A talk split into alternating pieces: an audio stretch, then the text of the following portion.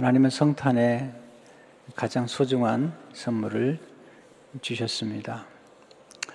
성탄은 선물을 주고받는 계절이죠. 가족 간에 또 친지들 간에 선물을 서로 주고받으면서 사랑을 나누는 그런 계절입니다. 모든 선물은 소중합니다. 그 이유는 소중, 선물 속에는 선물을 준비한 분의 사랑과 정성, 또 깊은 사려 있는 배려가 담겨 있기 때문입니다. 카드 한 장 쓰는 거 쉽지 않습니다. 카드 속에 담긴 사랑도 깊죠. 카드를 구입하거나 카드를 만들어서 거기에 성탄 인사를 기록하고 그리고 우표를 붙이고 또 그것을 우송하는 모든 과정 속에는 깊은 정성이 담겨 있습니다. 어떤 선물도 작은 것은 없습니다. 깊이 생각해 보면 선물을 주신 분의 사랑과 정성이 그 안에 깊이 스며들어 있기 때문입니다. 어떤 선물을 받아보셨는지요? 그리고 어떤 선물이 가장 의미 있는 선물이었는지요? 그리고 가장 오랫동안 기억에 남는 선물은 어떤 선물인지요? 그리고 아직도 간직하고 있는 선물이 있다면 어떤 선물이신지요? 오늘 가장 소중한 선물 이야기를 나누려고 합니다. 하나님 아버지께서 우리에게 주신 선물이죠. 그 말씀 요한복음 3장 16절에 나와 있습니다. 하나님이 세상을 처럼 사랑하사 독생자를 주셨으니 이는 그를 믿는 자마다 멸망하지 않고 영생을 얻게 하려 하심이라. 네, 하나님의 주신 선물 독생자 하나님의 아들을 우리에게 선물로 주신 이야기가 성탄의 이야기입니다. 선물과 함께 우리가 기억할 것은 선물 속에 담긴 스토리입니다. 이야기입니다. 우리가 간직하고 있는 선물 속에는 선물을 주신 분의 이야기가 담겨 있습니다. 성탄의 선물, 오늘 말씀의 핵심 가운데 중요한 것은 하나님의 사랑 이야기죠. 성탄 선물은 하나님의 사랑 이야기입니다. 오늘 본문의 말씀은 하나님으로 시작합니다. 하나님이 세상을 이처럼 사랑하사 독생자를 주셨다는 것입니다. 사랑한다는 것은 주는 것입니다. 또 사랑한다는 것은 주기만 하는 게 아니죠. 사랑한다는 것은 또한 받는 것입니다. 혼자서 사랑할 수는 없습니다. 사랑은 상호 간에 서로 사랑을 나눈 대상이 있는 것입니다. 하나님 누구를 사랑했을까요?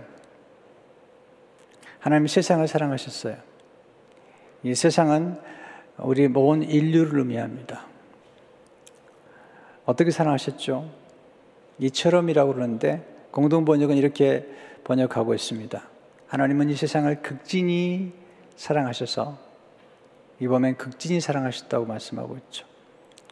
또 현대인의 성경은 이렇게 번역하고 있습니다. 하나님의 세상을 무척 사랑하셔서 하나님의 세상을 극진히 사랑하셨습니다. 그리고 무척 사랑하셨습니다. 사랑한다는 것은 희생한다는 것입니다. 희생이 없는 사랑은 사랑이 아닐 수 있습니다. 우리가 누군가를 사랑했다는 것은 우리가 얼마나 그 대상을 향해서 희생했느냐로 결정될 수 있습니다. 하나님의 사랑을 가장 닮은 사랑이 있다면 엄마의 사랑입니다. 엄마의 사랑이 왜 고귀하죠? 엄마의 사랑은 희생이 담겨 있기 때문이죠. 자식을 위해서라면 주고 또 주고 또 주고도 아쉬워하는 사랑. 그게 엄마의 사랑이고, 그리고 자식을 위해서라면 저주를 받아도 좋다고 말했던 리브가처럼 자식을 위해서는 모든 걸 희생하는 사랑이 엄마의 사랑이죠. 그러나 엄마의 사랑보다 더 고귀한 사랑이 있습니다. 그 하나님의 사랑이죠. 그 이거 뭐냐면 엄마의 사랑은 본인이 낳은 자녀, 네, 사랑할 만한 대상이 있는 거죠. 그 때문에 엄마의 사랑은 고귀하지만 그것은 본인이 잉태하고 낳은 아들을 딸을 사랑하기 때문에 그 사랑은 숭고하지만 그 대상의 면에서는 하나님과 사랑, 하나님의 사랑에 비교할 수 없습니다. 하나님은 사랑할 수 없는 사랑을 사랑하신 것입니다. 마틴 루터의 말에 하면 창기와 같은 죄인들을 사랑하는 것입니다. 십자가의 사랑을 꺼리끼는 것이라고 그러는데 원래 헬라에 보면 스캔달러스, 스캔달입니다. 하나님의 사랑은 하나님의 스캔달입니다. 거룩하신 하나님이 창기와 함께 사랑을 나누기 시작한 것입니다. 우리를 하나님 사랑하신 때가 언제죠? 우리가 굉장히 성숙하고 그리고 문제가 없고 완벽해서 사랑한 것입니까? 성경은 그렇게 말씀하지 않습니다. 하나님 우리를 사랑하신 시제, 때를 생각하면 눈물겹습니다. 로마서 장 8절을 보시면 우리가 아직 죄인 되었을 때 우리가 꽤 괜찮을 때가 아닙니다.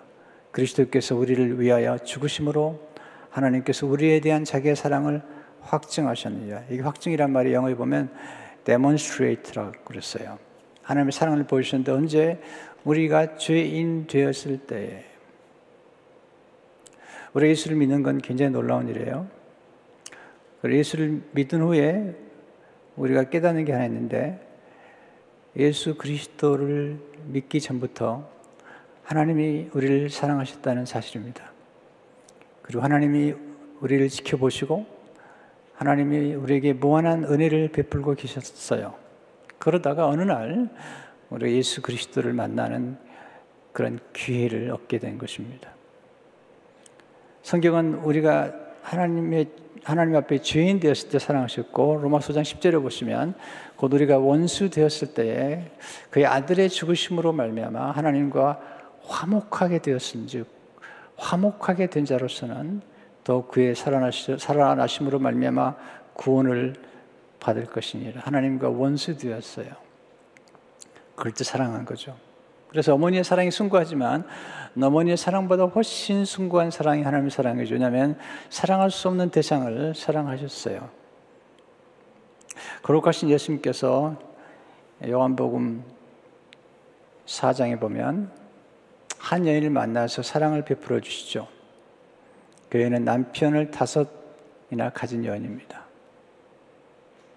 가장 가장 거룩하신 분이 이 땅에 오셔서 나눠진 사랑의 대상이 남편을 다섯이나 둔 여인입니다. 또 8장에 보면 간음 현장에서 붙잡힌 여인을 예수님이 사랑해 주시고 일곱 귀신 들렸던 막달라 마리아 성경학자들은 그는 창기였을 거라고 말합니다. 네, 주님은 그들을 사랑하셨고 또 그들보다 더 어떻게 보면 사악한 겉으로는 굉장히 나이스하게 얼굴을 하고 있지만 그 내면에는 사악함이 깃들어 있는 우리들, 우리들을 사랑하셔서 십자가에서 죽으신 것입니다. 사랑의 극치는 가장 소중한 것을 내어주는 것입니다. 하나님은 아들을 내어주셨죠. 로마서 8장 32절을 보시면 자기 아들을 아끼지 아니하시고 우리 모든 사람을 내어주신 이가 어찌 그 아들과 함께 모든 것을 우리에게 주지 않냐겠느냐. 자기 아들, 자기 딸을 내어주는 것 쉽지 않습니다. 아니, 거의 불가능하죠. 아브라함이 이삭을 바쳤을 때 하나님께서 아브라함을 향해서 너는 나의 친구라고 그랬어요. 왜냐하면 장차 독생하신 아들을 내어주신 하나님 아버지의 마음을 가장 먼저 이해했던 사람이 아브라함이죠. 우리가 모든 걸 다 줘도 우리 자녀를 줄 수가 없죠. 그만큼 자녀를 귀한 것인데 하나님의 아들을 아끼지 않으시고 내어주셨습니다. 우리가 사랑스럽기 때문에 하나님, 하나님의 사랑을 받은 게 아닙니다. 우리가 하나님의 사랑을 받았기 때문에 하나님의 사랑을 받은 바 되었기 때문에 하나님의 사랑스러운 존재가 된 것입니다. 사랑은 대단한 힘을 가지고 있습니다. 누군가의 사랑을 받으면 얼굴이 아주 밝아집니다. 사랑이 주는 힘이죠. 사랑은 에너지예요. 그래서 우리가 얼굴에서 또 얼굴의 분위기에서 어떤 사랑을 느낄 수가 있죠. 그래서 그런 얘기를 쓰잖아요. 아내의 얼굴의 모습은 남편의 사랑과 비례한다. 그 남편이 얼마나 아내를 사랑하는 걸 보려면 아내 얼굴을 보면 알 수 있다는 거죠. 어려운 얘기예요. 그렇지만 맞는 얘기죠. 왜냐하면 우리는 사랑을 받음으로 사랑스러운 존재가 점점 되가는 거고요. 또 사랑을 받을수록 우리 인간은 변화되는 것입니다. 거기에 무조건적인 사랑, 절대적인 사랑을 받으면 변화됩니다. 여러분들이 어느 누군가를 선택하고 그리고 집중해서 한번 사랑을 베풀어 보세요. 그것도 무조건적으로 사랑을 베풀어 보세요. 그 대상이 어떻게 변화되는가를 보십시오. 사람이 변화되지 않는다고요? 저는 사람이 변화된다고 생각해요. 믿어요. 만약에 사람이 변화될 수 없다고 믿는다면 저는 목회를 하지 않았을 겁니다. 저는 사람이 변화될 수 있다고 믿고 그리고 때론 서서히 때론 급진적으로 그리고 날이 갈수록 더 좋아질 수 있다고 믿기 때문에 목회를 하는 것입니다. 비밀은 사랑에 있습니다. 예, 사랑을 집중적으로 꾸준하게 그리고 한결같이 사랑을 부어주면 사람은 어느 순간에 인계점을 경험하면서 드라마틱한 변화를 경험하기도 하고 음, 때로는 사랑에 스며들어서 서서히 서서히 인생이 바뀌는 것을 보게 됩니다. 두 번째 가장 소중한 선물은 예수님이시죠. 16절 하나님의 세상을 이처럼 사랑하사 독생자를 주셨어요. 아들을 주신 것입니다. 근데 그 예수님 안에 모든 것이 담겨 있습니다. 우리는 선물을 받았으면 선물 안에 무엇이 담겨 있는가를 알아야 됩니다. 더 중요한 것은 선물이 얼마나 소중한가를 알아야지 그 선물을 우리가 소중 여기고 선물을 우리가 누리기도 하고 또 때로 선물을 자랑하기도 하고 또 선물을 나눌 수도 있는 것입니다. 오래전에 들은 얘기지만 그 얘기가 제 가슴에 깊이 박혀 있어요. 어떤 한 자매님이 샌디에고에 있는 한 비치가에서 자살을 했습니다. 내 슬픈 사실은 뭐냐면 그 자매님이 타고 왔던 차 뒤에 플레이트가 있죠. 그 플레이트가 있는데 거기에 이렇게 써 있었어요. 예수님이 답이시다. Jesus is the answer. 예수님이 답이시다. 그리고 자살했어요. 이 자매 문제는 뭐냐면 예수님이 답인 거라는 그런 카플레이트는 붙이고 살았지만 예수님이 어떻게 답이 되며 예수님 안에 어떤 것이 있으며 예수님이 어떻게 우리를 도울 수 있는가를 몰랐던 거죠. 제가 생각해 보았습니다. 제가 목회, 목회하면서 과연 예수님이 어떻게 답이 되시는가를 설교하고 있는지 그냥 무조건 큰 소리로 예수님이면 충분하다고 예, 소리만 치고 있는 목사는 아닌지 예수님 해답이라고 무조건 믿으라고 네. 그런데 그 자매는 예수님이 어떻게 해답이 되는지 몰랐어요. 예수님 안에 어떤, 어떤 분이 계신 걸 몰랐기 때문에 스스로 목숨을 끊은 것입니다. 슬픈 일입니다. 오늘 제가 예수님 안에 어떤 선물이 담겨 있는가를 나누어 드리고 싶습니다. 첫째 예수님 안에 은혜와 진리가 담겨 있습니다. 요한 1장 14절을 보시면 말씀 육시대 우리 가운데 그하시며 우리가 그의 영광을 보니 아버지의 독생의 영광이 은혜와 진리가 충만하다. 이 두 가지가 아주 중요합니다. 은혜라는 말은 자기, 전혀 자기 없는 사람에게 베푸시는 하나님의 호의입니다. 이 은혜라는 단어가 헬라어로 카리스입니다. 카리스. 이 카리스라는 단어가 굉장히 풍부한 내용을 담고 있는 단어예요. 우리가 사랑이란 단어 안에도 얼마나 풍부한 내용이 담겨 있는지 모르는 것처럼 이 은혜라는 단어가 놀라워요. 호의라는 단어죠. favor라는 단어죠.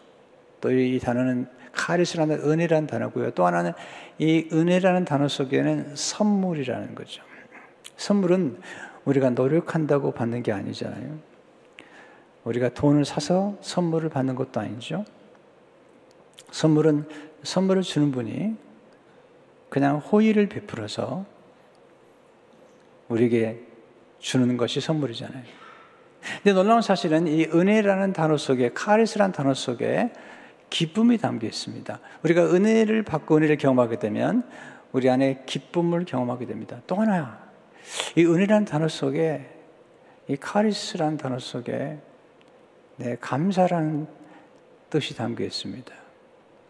예수님께서 축사하셨다, 감사하셨다는 그 단어 속에 이 카리스란 단어 안에 감사가 담겨 있는 거죠. 그래서 우리가 하나님의 은혜를 깊이 깨닫게 되면 우리는 기뻐하게 되고 또한 감사하게 됩니다. 또 하나는 진리죠. 이 진리라는 것은 율법이 아니죠. 율법은 우리를 행복하게 하지 않습니다. 율법은 법이에요. 법은 주로 검사와 같은 역할을 하는 거죠. 우리가 죄를 지면 그 죄를 드러내고 사람들에게 노출시켜서 아주 망신을 주는 거예요. 그리고 우리 인생을 망가뜨리는 거죠. 감옥에 집어넣으려고 감사는 어떻게 하든지 이 검사는 네, 감옥에 집어넣으려고 하죠. 죄를 참수하고요. 고발하죠. 그러나 은혜는 우리, 우리를 변호해주고 우리의 죄를 덮어줘요. 허물을 덮어줘요. 우리 죄를 용서해주죠. 이게 은혜죠. 진리는 뭐냐면 우리를 자유케 해주는 거예요. 요한복음 8장 30절에 보면 진리를 알진 진리가 너를 자유롭게 하리라. 우리의 죄로부터 우리의 과거로부터 우리를 자유케 해 주는 것입니다. 이 진리는 진실입니다. 뭐가 진실일까요? 우린 거짓 자 속에 살고 있어요. 거짓 자는 세상에 만드는 거예요. 내가 성공해야 돼. 그래야지 훌륭한 인물이 되는 거야. 이게 이렇게 돈을 많이 벌어야지 훌륭한 사람이 되는 거야. 이것은 다 세상에 만들어 놓은 거짓 자 형상입니다. 그러나 참 자는 참 자는 하나님의 형상, 이마고데이, 하나님의 원복이라는 하나님의 형상을 따라 우리가 모두 하나님의 자녀가 되었다는 거예요. 진정한 정체성은 뭐냐면 우리가 하나님의 자녀가 되었다는 것입니다. 예수 그리스도 안에서 하나님의 자녀가 되었다는 사실. 이것이 진리며 이것이 진실입니다. 세상 사람들은 우리를 평가하죠. 평가할 때 학력이나 재산의 유무나 아니면 어, 얼굴의 모양이나 꼴이나 또는 성공이나 실패나 이런 걸로 잘해지지만 하나님은 그렇지 않습니다. 하나님은 우리를 하나님의 자녀라는 사실 하나로 우리에게 모든 것을 허락해 주시고 그 영원한 것, 의미 있는 것들을 우리 허락해 주시는 것입니다. 우리가 받은 건 율법이 아닙니다. 율법은 우리의 잠재력을 말살시킵니다. 죄와 같이 맞. 그러나 은혜는 우리 안에 있는 무한한 가능성과 원죄가 있기 전에 원복이 있었죠. 네, 그걸 우리에게 드러내주고 그 원복을 누리는 하나님의 자녀로 회복시켜주기 위해서 예수님께서 이 땅에 오신 것입니다. 두 번째 예수만의 지혜와 지식의 모든 보화가 담겨 있습니다. 그로시장 3절을 보시면 그 안엔 지혜와 지식의 모든 보화가 감추어져 있느니라. 저는 성도들에게 예수님의 각종 지혜와 모든 지혜를 가르치도록 부름받은 사람입니다. 그래서 여러분 제 설교를 들으면 많은 지혜를 얻게 됩니다. 지식은 우리가 공부를 통해서 얻을 수가 있습니다. 정보나 지식은 우리가 습득할 수 있지만 지혜는 위로부터 임하는 것입니다. 아, 어떤 분이 이렇게 설명했는데 좀 도움이 되는 것 같아요.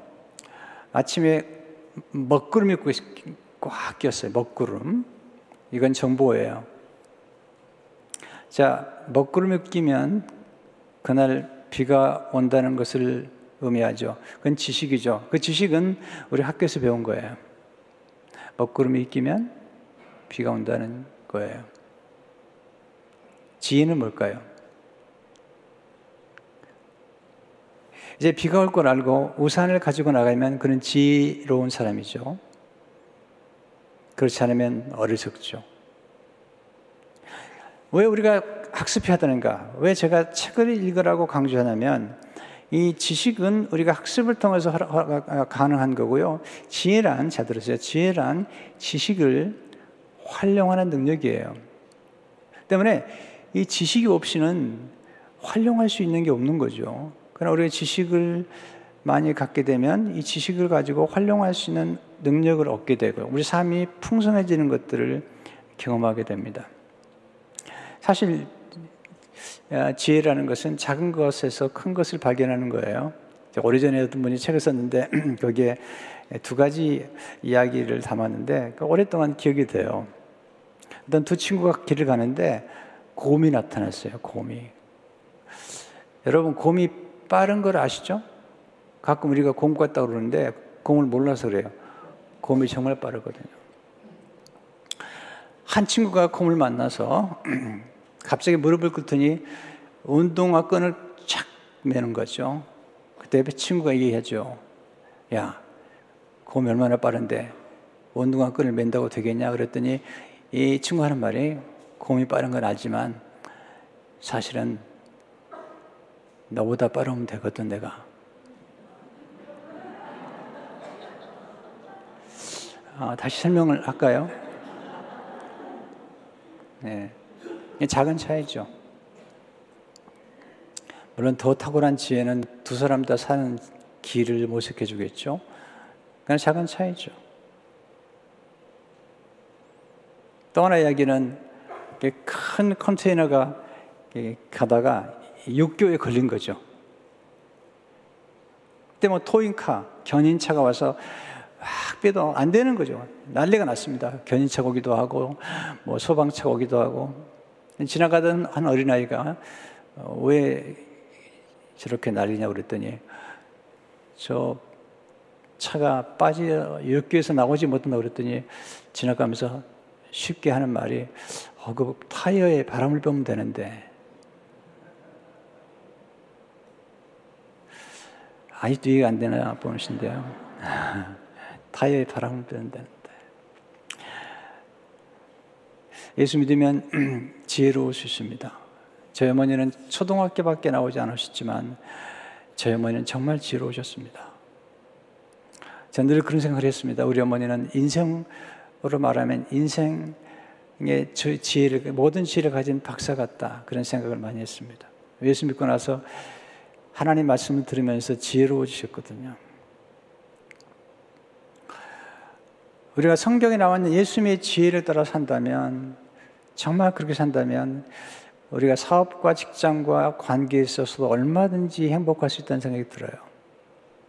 예수님 말씀하신 황금률, 너희가 남에게 대접을 받고자 하는 대로 먼저 남을 대접하라. 만약에 존중을 받고 싶다면 먼저 존중하고, 사랑받고 싶다면 먼저 사랑하고, 이해받고 싶다면 이해하고, 용서받고 싶다면 용서하고, 격려와 칭찬과 인정을 받고 싶다면 먼저 그래 하라는 거죠. 이거 황금률이죠. 골든 룰이라고 그래요. 네. 전 늘 생각합니다. 성도는 어떤 교회를 기대하는가? 또는 어떤 목사를 기대하는가? 생각을 많이 합니다.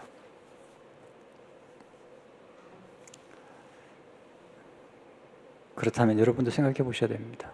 하나님은 어떤 성도를 기대하는가? 또는 목회자라면 어떤 성도를 기대할까? 여러분, 이런 관점으로 사업을 하신다면 사업에 실패할 수가 없을 겁니다.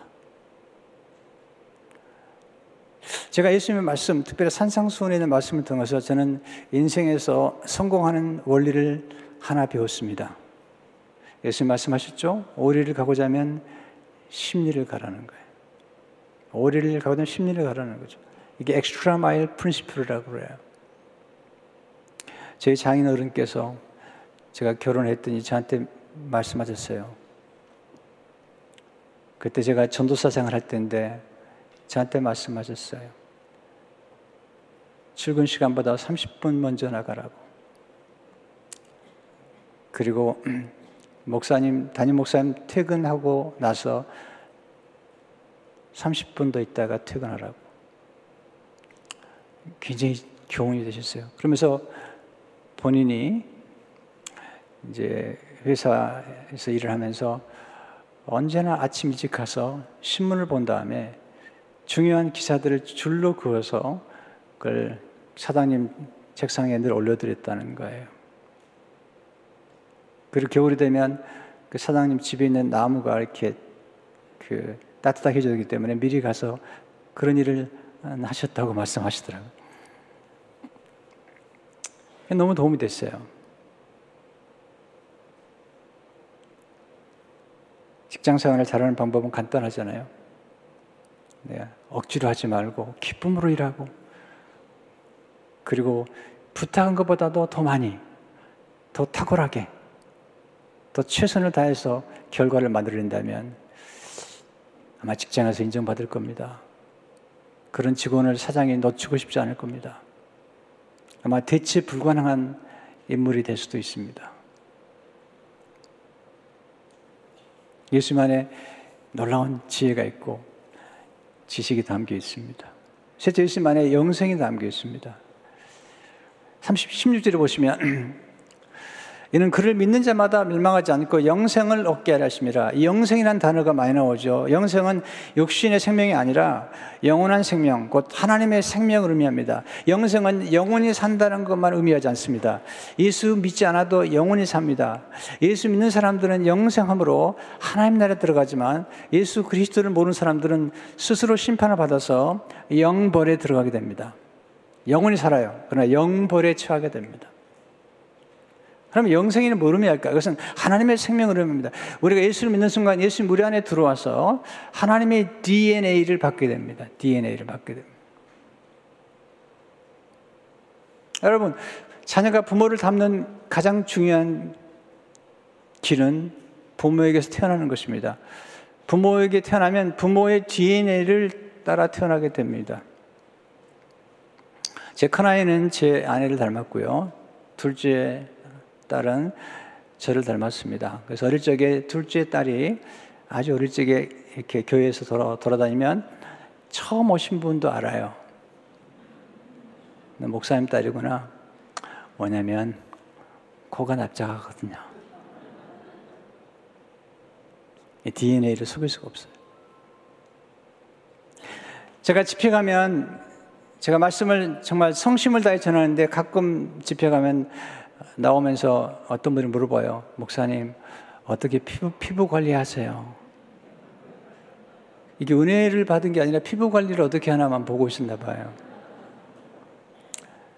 네, 이 피부는 제 어머니의 DNA입니다.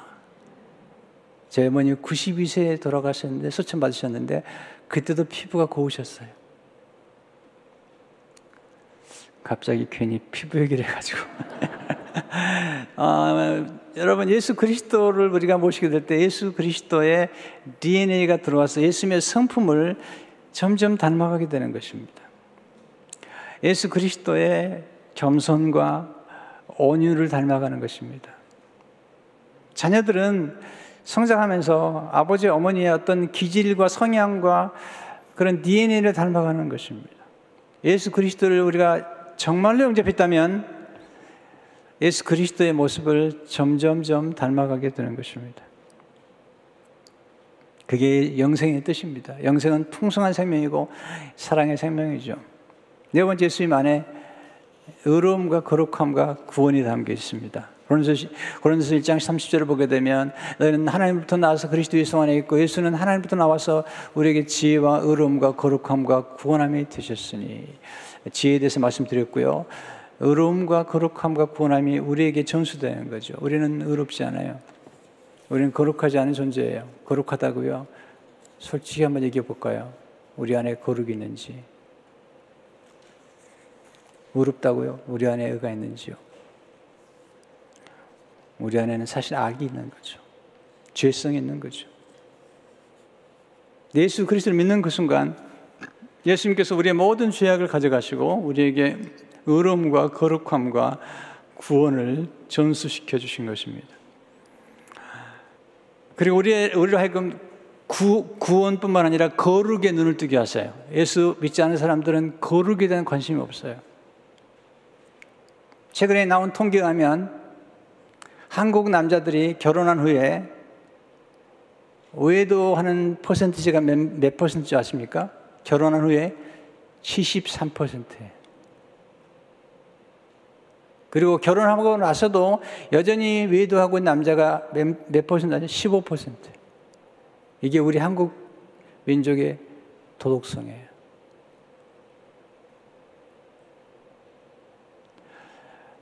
그렇기 때문에 수많은 가정이 깨어지고 있는 거예요. 수많은 가정이 불화하고 있는 거죠. 성경은 결혼의 목적을 행복이라고 말하지 않습니다. 결혼의 목적을 거룩이라고 말합니다. 거룩. 왜냐하면 거룩하면 행복은 따라오게 돼 있습니다.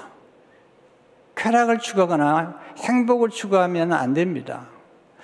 에, 거룩을 추구하는 가정. 제가 결혼 주례를 할 때마다 늘 반복해서 제가 아, 신랑 신부에게 하는 얘기가 뭐냐면 네 개의 기둥과 함께 지붕이 필요한데 지붕은 거룩이란 지붕이라는 거예요.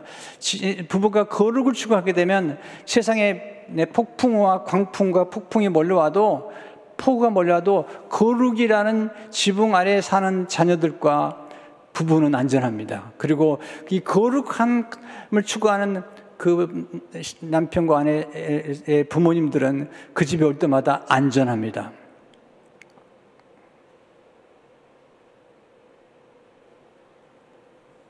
거룩이 하찮은 거라고 아닙니다.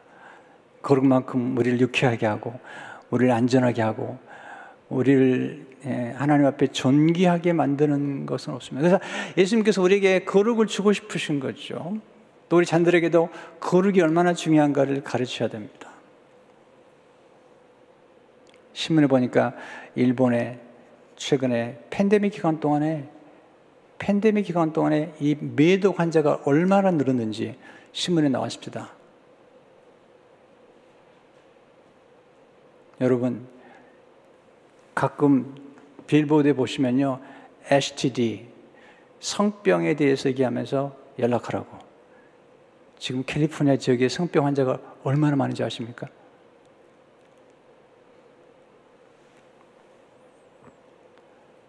여러분 예수님 오지 않으면 안 됩니다. 예수 그리스도께서 함께 하지 않은 가정은요 정말 어렵습니다.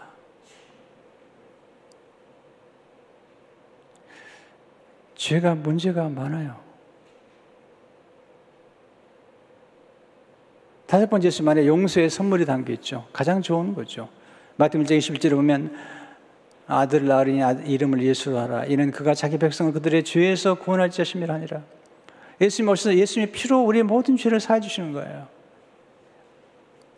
예수 믿는다고 죄가 없는 게 아니잖아요. 예수 믿는 우리들도 예수 그리스도를 믿은 후에도 우리의 죄를 하나님께 자백하잖아요.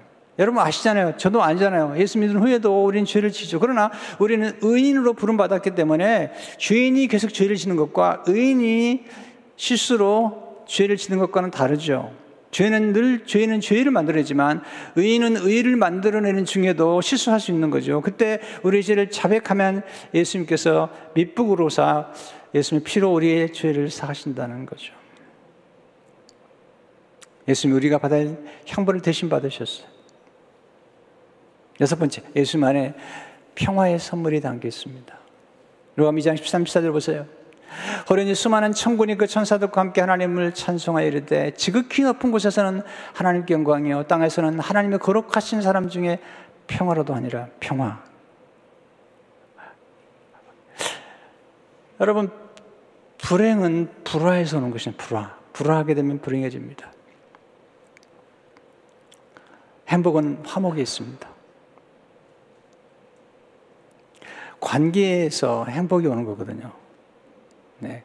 여러분 거룩도 중요하지만 행복도 중요하죠. 근데 행복의 비밀은 관계에 있습니다. 노후 대책 돈이 많은 것도 중요하지만 부부 관계가 좋으면 화목하면 가장 좋은 노대직을 하는 것이죠. 저도 결혼 생활 지금 39년째군요. 근데 지금은 많이 좋아졌어요. 근데 결혼 초기에는 제가 미숙해서 많이 싸웠거든요. 근데 싸우면, 싸우면 집에 들어가려고 그러면 너무 괴로운 거죠. 그리고 싸우면 갑자기 살맛이 안 나요. 거기다가 저는 또 전도사고 목사잖아요. 그러면 설교하려고 설 때마다 제 아내가 그런 것 같아요. 너나 잘해라. 너무 힘든 거죠. 그래서 화목을 추구하는 게 얼마나 중요한지 몰라요. 전 지금 목회를 하면서 제가 로스교회를 개척하고 목회할 때 참 행복했어요. 화목했거든요, 교회가. 그리고 지금 12년 동안 우리 교회를 섬기면서 제 생각 가운데 너무, 너무 행복해요. 우리 장로들과의 관계가 너무 좋아요. 또 우리 목회자들과의 관계가 너무 좋아요. 정말 화평해요. 평화로워요. 그리고 화목하고 평화를 위해서 내가 모든 걸 다 내려놓을 수 있어요.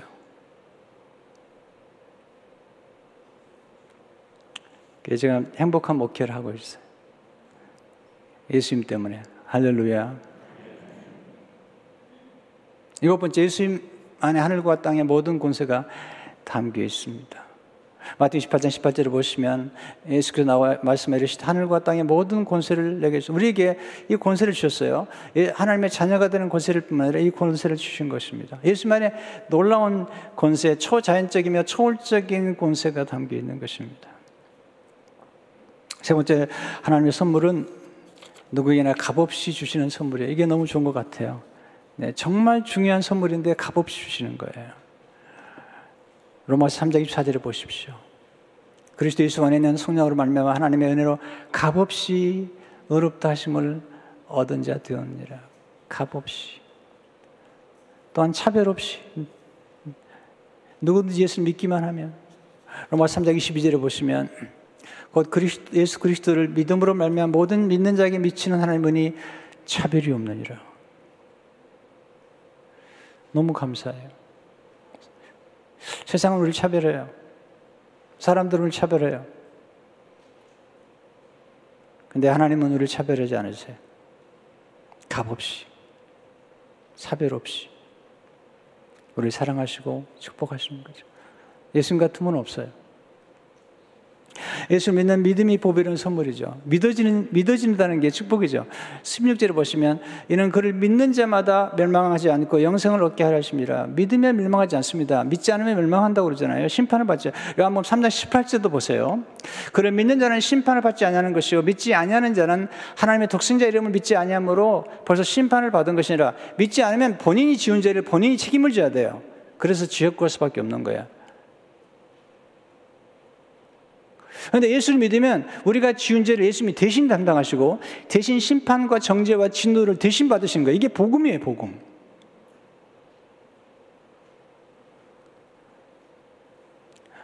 그냥 믿는 게 아니잖아요. 우리는 예수를 믿는 거고 그냥 믿는 게 아니죠. 복음을 믿는 거잖아요. 예수 그리스도를 믿는 자마다 멸망치 않고 영생을 얻는 이 놀라운 복음을 믿는 것입니다.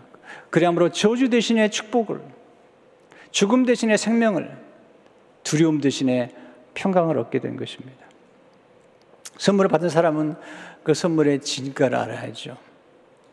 예수님이 얼마나 놀라운 분인가를 알아야 됩니다. 평생, 평생 배워가야죠. 선물을 받은 사람은 선물을 누릴 줄 알아야 돼요. 네. 그리고 선물을 받은 사람은 선물을 나눌 줄도 알아야 돼요. 받기만 하는 것은 좋은 게 아닌 것 같아요. 나누고 베푸는 것이 중요한데 정말 어떤 분이 아파가지고 좋은 약을 만나서 고침받았다면 혼자만 그 약을 알면 안 되죠. 우리가 복음을 받았다. 예수 그리스도를 믿음으로 우리 영생을 얻게 됐고, 그리고 영벌이 가지 아니하고 우리는 영생을 얻게 된 것입니다. 뿐만 아니라 이 땅에 사는 동안에도 예수님께서 주신 지혜로 우리는 풍성한 삶을 살 수가 있고 예수님이 주신 사랑으로 가정이 화목이 되고 그리고 성도 간에도 화목이 되어서 얼마든지 행복한 삶을 살 수가 있죠. 하나님의 나라, 천국을 맛볼 수 있어요. 이 땅에 사는 동안에도. 성탄의 가장 소중한 선물은 예수님이시죠. 그 예수님께서 우리에게 주신 모든 것들이 선물이에요. 가만히 생각해 보면 우리가 지금 받은 모든 소중한 건 선물이죠. 태양,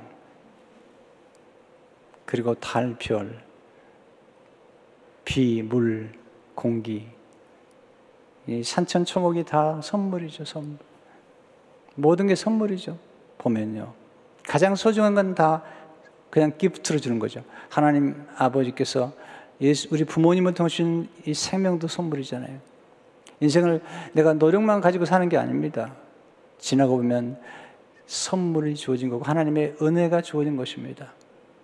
오늘 교회 처음 나온 분 계시다면 예수 그리스도를 믿으셔야 됩니다. 왜냐하면 예수 그리스도를 믿기 전부터 하나님은 보이지 않게 보이지 않게 사랑을 베풀었던 거예요. 돌봐주셨던 거예요. 제가 예수를 만나기 전에 아버지 몰래 낚시를 간 적이 있습니다.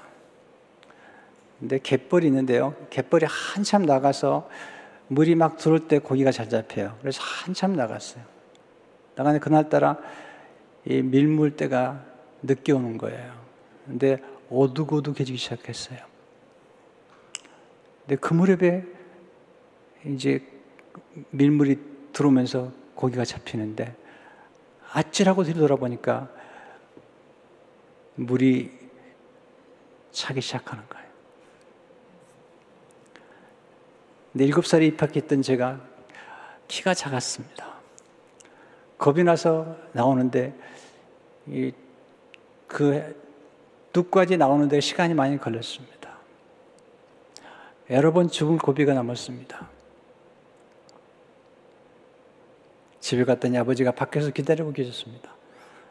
아셨던 것 같아요. 저를 보시더니 아무 말도 안 하시고 낚싯대를 둘러 쪼개셨습니다.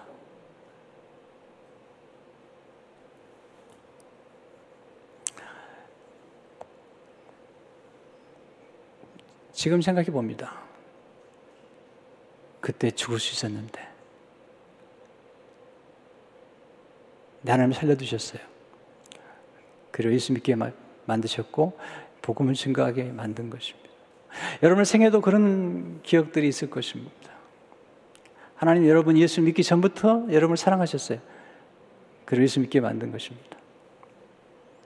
성탄은 선물의 계절이죠. 우리 이미 좋은 선물을 받은 것입니다. 가장 좋은 선물이죠. 예수님. 이 복음의 선물을 사람들에게 나눠주시는 여러분 되시기를 주의 이름으로 축원합니다. 하나님 아버지 성탄의 선물이 얼마나 귀중한지 우리에게 베신 사랑이 얼마나 소중한지 가슴에 새기며 이 선물을 주신 하나님께 영광을 올려드리고 성탄의 계절에 서로 사랑을 나누며 가정이 화목하고 우리 자녀들이 거룩한 부모 아래서 가장 안전하고 가장 평화로움을 누릴 수 있도록 주여 성들의 가정에 거룩의 은혜가 있도록 축복해 주시옵소서. 하나님 차가운 그리고 이 겨울에 따뜻한 사랑의 손길을 작아도 정성을 담아서 우리 이웃들에게 함께 나눌 수 있도록 축복해 주시고 하나님 은혜가 성들의 가정에 풍성하도록 역사해 주옵소서. 예수 이름으로 기도하옵나이다.